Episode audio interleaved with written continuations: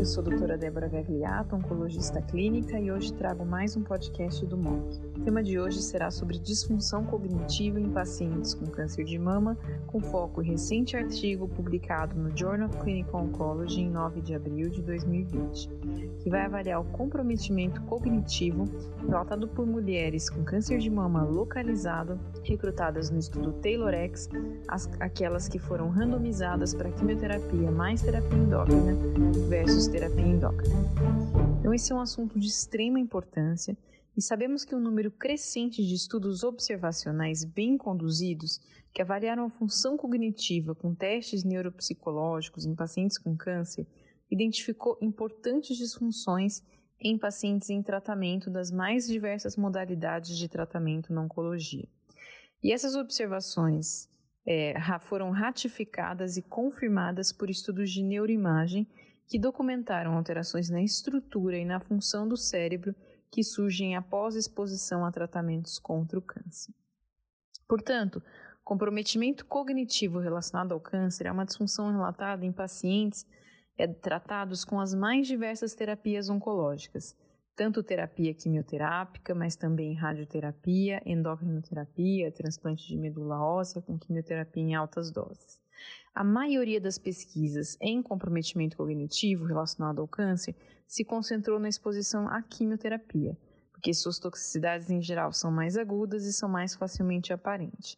No entanto, há um interesse crescente em se avaliar a disfunção cognitiva relacionada ao tratamento endócrino, um tratamento que vem cada vez mais ganhando espaço, principalmente em mulheres com neoplasia de mama localizado, em que nós temos os testes moleculares que fazem com que nós possamos prescindir de quimioterapia em uma gama muito grande de mulheres. Esse estudo ele avaliou pacientes com recurrence score entre 11 e 25, pacientes recrutadas no estudo TaylorX, que foram randomizadas para receber quimioterapia mais terapia endócrina ou apenas terapia endócrina. Essas mulheres elas foram avaliadas o seu comprometimento cognitivo de 552 mulheres através de um questionário funcional de cognição relacionado ao câncer. E esse questionário ele foi aplicado em linha de base, então antes do início do tratamento, aos 3, aos 6, aos 12, 24 e 36 meses.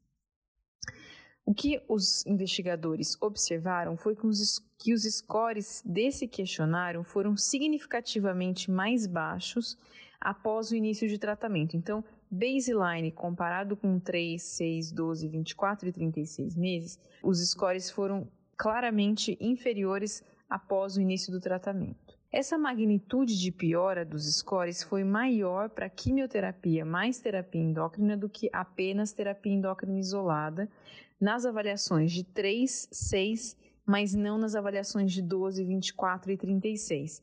Um ponto muito importante, evidenciando que há uma maior disfunção cognitiva inicialmente no braço quimioterapia, mas que essa diferença desaparece na avaliação após 12 meses ou mais.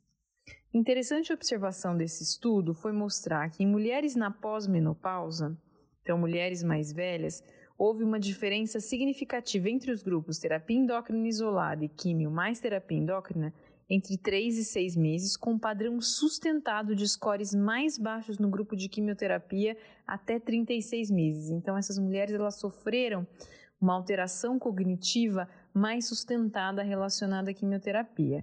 Por outro lado, nas mulheres em pré-menopausa, a única diferença significativa entre os dois grupos foi em três meses, com, su com subsequente sobreposição do declínio dos scores nos dois grupos de tratamento ao longo do tempo, mostrando que nas mais jovens, é, nas pré-menopausas, a quimioterapia ela tem um efeito mais fugaz, é, menos sustentado em cognição em relação às mulheres na pós-menopausa. Então, esse achado de diferentes respostas à quimioterapia na cognição é, em relação à quimioterapia, isoladamente nos dois grupos, sugere que precisamos considerar o status de menopausa como uma variável é, de estratificação ao exame de alterações cognitivas após o tratamento de câncer de mama. Isso deve também entrar na equação quando se discute quimioterapia com mulheres mais velhas.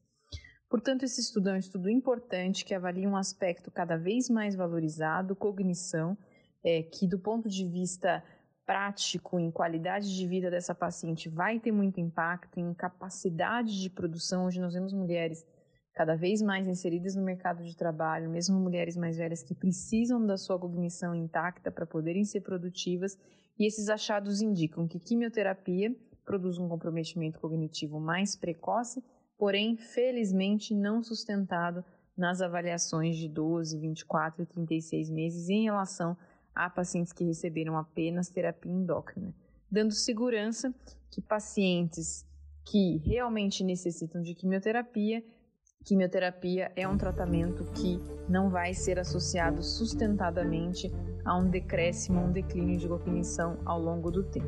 Eu sou a doutora Débora Gagliato, esse foi mais um podcast do MOC. Siga o MOC nos principais agregadores de podcast. Muito obrigada pela atenção.